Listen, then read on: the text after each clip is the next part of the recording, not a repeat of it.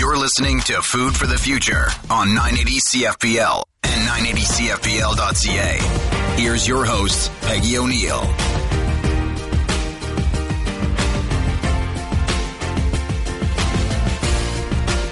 Peggy O'Neill, home economist and host of Food for the Future. Today we feature our quarterly series, What's in Season. We'll discuss old-fashioned baking and modern interpretations with Sarah Hood, president of the Culinary Historians of Canada and author of Jam, Jelly, and Marmalade, A Global History. Welcome, Sarah. Hi. It's wonderful to have you here today. Sarah, let's start with many people's favorite, gingerbread. Where did this holiday treat originate and how has it evolved over time? There are two types of gingerbread. There's the cake-like type, which survives in holidays like Hanukkah as a spiced honey cake, and the cookie-like type, which I think we associate more with Christmas. And that cookie goes very, very far back. Originally, it probably wasn't made with flour. It would have been a mixture of pounded ginger, sugar, ground nuts, and spices, something a little bit more like a fruit leather. Um, as for the cookies, they're very, very, very old.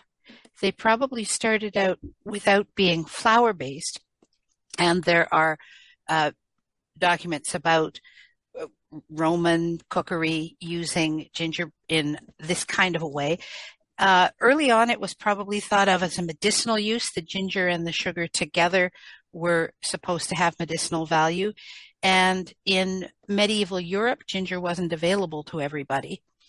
But they would have started with something that was almost more like what we think of as a fruit leather, really, than like a baked good. So pounded up ginger mixed with um, uh, sugar, rose water, spices like the ones we associate with ginger now. That's a very medieval spice blend, the pumpkin spice blend or the gingerbread blend. Over time, the association with Christmas and the long tradition of cutting gingerbread out and shaping it became what we know as the making of gingerbread cookies. And there's a great source for the history of gingerbread if people want to know more about it. That's a recent book, I believe it was 2021, called First Catch Your Gingerbread by a writer called Sam Bilton. She has come to speak to the culinary historians of Canada, although I believe she's based in England, and she has all the lore collected Wonderful. Uh, what a history. And I'll never eat my gingerbread uh, in passing without thinking of this conversation and its long history and all of the different things that have evolved in gingerbread, the bread version, the fruit leather origins. I think you're right. When you look at the etymology, it probably wasn't originally a bread type item. Very, very interesting. Another uh, old fashioned favorite that is still around in many countries is mincemeat. My grandfather was from England and the holidays weren't complete for him unless he had his minced tarts and brandy butter. And why are they called mincemeat, Sarah? And aren't they made from fruit? Where did this meat idea come from in these tarts? They are sometimes made from fruit. They're sometimes made from fruit with suet, which is an animal product, so not vegan, it's animal fat. And they're sometimes made with meat in them. And this goes back again to medieval times and probably even before. But the spice mixture that we think of as a Christmas spice mixture, or that um, pumpkin spice latte flavor, the cloves, the cinnamon, the ginger, the nutmeg, the mace, those are spices that were popular in places like Persia in deep antiquity. And they gradually moved up into Europe with the Crusaders coming back from the Crusades. Through the medieval period in Europe, that spice blend was used for everything. So we've preserved it in holiday treats because that's something that tends to happen. People make traditional holiday foods the way they used to be made. But in medieval Europe, it was in everything, including meats. So you might make a meat pie with those spices we associate with uh, Christmas baking. And the mincemeat literally started out as minced meat with these spices and cut up fruit peels, candied fruit peels, candied fruits, that kind of thing. Over time, the meat part gradually dropped out we use the very old recipes and we try to recreate them as closely as possible the way they would have been done in the past. And when I say very old in this context, we're using uh, 18th, 19th century recipes. We usually don't go right back to the medieval period. But we've had people taste test fruit based mince pies and meat based minced pies. And the people who are not vegan usually say, you know, we like it with the meat, we like it with the suet. It adds a rich flavor to it. So no, mincemeat was not always just made with uh, plants. It was also made with meat. How fascinating. I'm learning so much today, Sarah. So I, I have to ask you about 12th cake. It's a real old fashioned holiday favorite and you know quite a bit about it. What is it and what is its meaning? 12th cake perhaps is the origin of what we think of as Christmas fruit cake. And it's a fruit cake. And there are old versions that are either made with yeast, so they come out something like a panettone, like a bread studded with fruits and nuts and things like that. Or it can be um, just with eggs to make it rise, in which case it really is like our fruit cake. And people forget that at one time, the 12 days of Christmas really were celebrated. And that starts on Christmas Eve, December 24th. And if you count it off, it ends on January 4th. And 12th night was the eve of the last day of Christmas. So there was a special ceremony for that. And it's very, very old. On 12th night, people would gather for parties. So the idea of the 12th cake is to celebrate the last day of Christmas. 12th cake evolved over time itself a fruit cake that was often iced with a hard white icing became a wedding cake because weddings often were held during the Christmas period and a Christmas fruit cake. And so that's how that custom comes down to those two different things that actually share a common character. Very, very interesting. I know my grandmother's recipe was a, uh, a county fair award winner. It was used for Christmas cake as well as wedding cake. So that's very interesting. I didn't know that the, um, well, harvest would have been busy and summer would have been busy. So wedding season would have been when it was snowy, I guess, when there wasn't time to work the land. That's so interesting.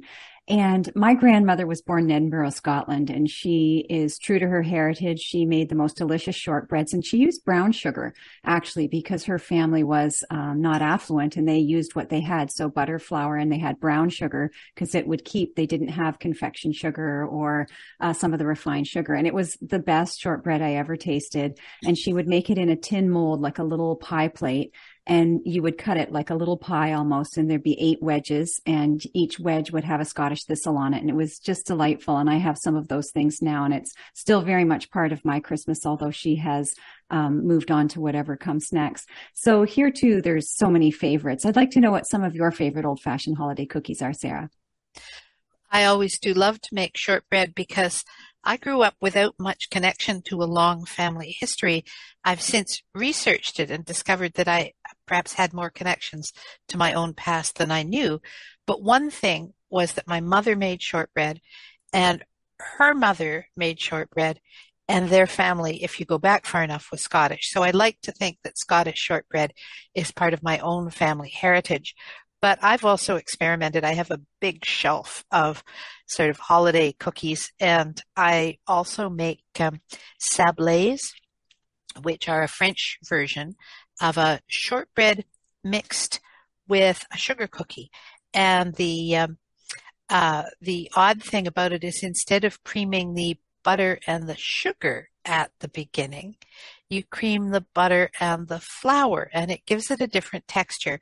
And I believe that's just out of the good old standard joy of cooking, the sablé. Um, I also like doing Scandinavian ginger flavored cookies and there are lots of recipes for those. I like thin ones that I cut with a little bit of a frill around the edge and that have a bit of a snap. I love snickerdoodles, which are a very eggy cinnamon cookie.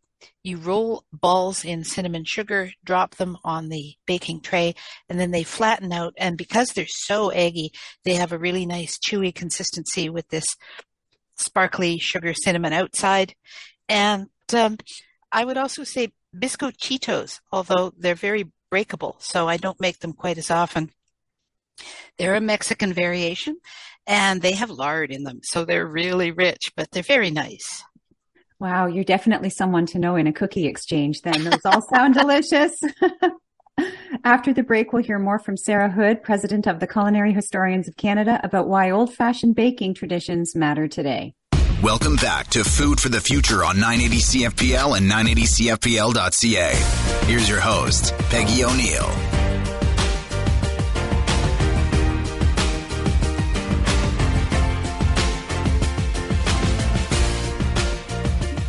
Peggy O'Neill, home economist and host of Food for the Future. The show today is part of the quarterly series, What's in Season. We're speaking with Sarah Hood, president of the Culinary Historians of Canada and author of Jam, Jelly, Marmalade, A Global History about why old fashioned holiday baking matters today.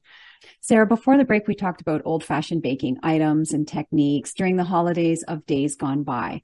Can you offer some inspiration to bake from antique recipes? You had mentioned the 18th and 19th centuries before the break. And also, why is interpreting them, trying to understand how the item was originally prepared, important? The interpretation of historic recipes is, first of all, a lot of fun. And second, it really does help us understand how people lived in the past. And I know many people are fascinated with those TV documentaries where people will try and live for a week in a certain historical period. I don't think there's anything that gives you as good a sense of how people lived in the past and also makes us feel closer to people in the past.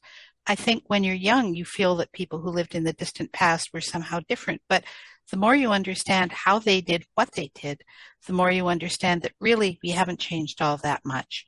And looking at how the recipes were put together. Of course, when people write down recipes, they don't always put in all the instructions. They assume that if they say put in an egg yolk, the cook is going to know how to separate an egg.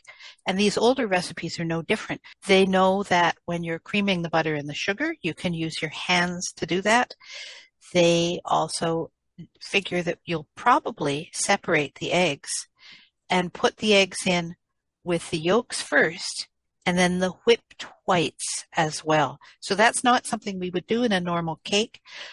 There are some recipes that specifically call for that. And what it does is it gives a lot of lift to the cake because in many of these older recipes, they didn't have baking powder that was something that came up in the later 19th century as commercial products. To get a rise to baked goods, you would whip eggs, or there were several other chemical type products that people might even have made at home, and the process was rather long and it wasn't standard. So today we can say we'll put in a quarter teaspoon of baking soda or baking powder or both and know exactly what will happen in older times, they couldn't really predict exactly what would happen. Eggs were a staple for getting baked goods to rise. And one of the fun things is that the older recipes often base the entire recipe on the eggs that you happen to have. If you're working with your own chicken's eggs, they may be smaller or larger.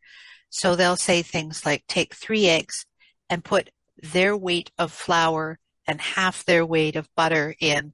So you are actually scaling the whole recipe using a balance scale to the weight of whatever eggs you have so that the ratios will all work out. That's fascinating because we think now we've got medium, large, extra large eggs, but mm-hmm. we don't think of ever seeing that in, oh, we would say use an extra large egg. We see that in a recipe, but we would never think of, I've got to reduce my flour because I'm using a medium egg, not an extra large. And, and, so back to the question that I asked you, why it's important to really think about what people are, we're doing. And you had said, because we get to learn how they live. That's just one example of the everyday uh, judgment and discretion a cook would have to have and knowledge that we um, i mean i didn't learn that growing up. I've heard it for the first time from you today but very very important.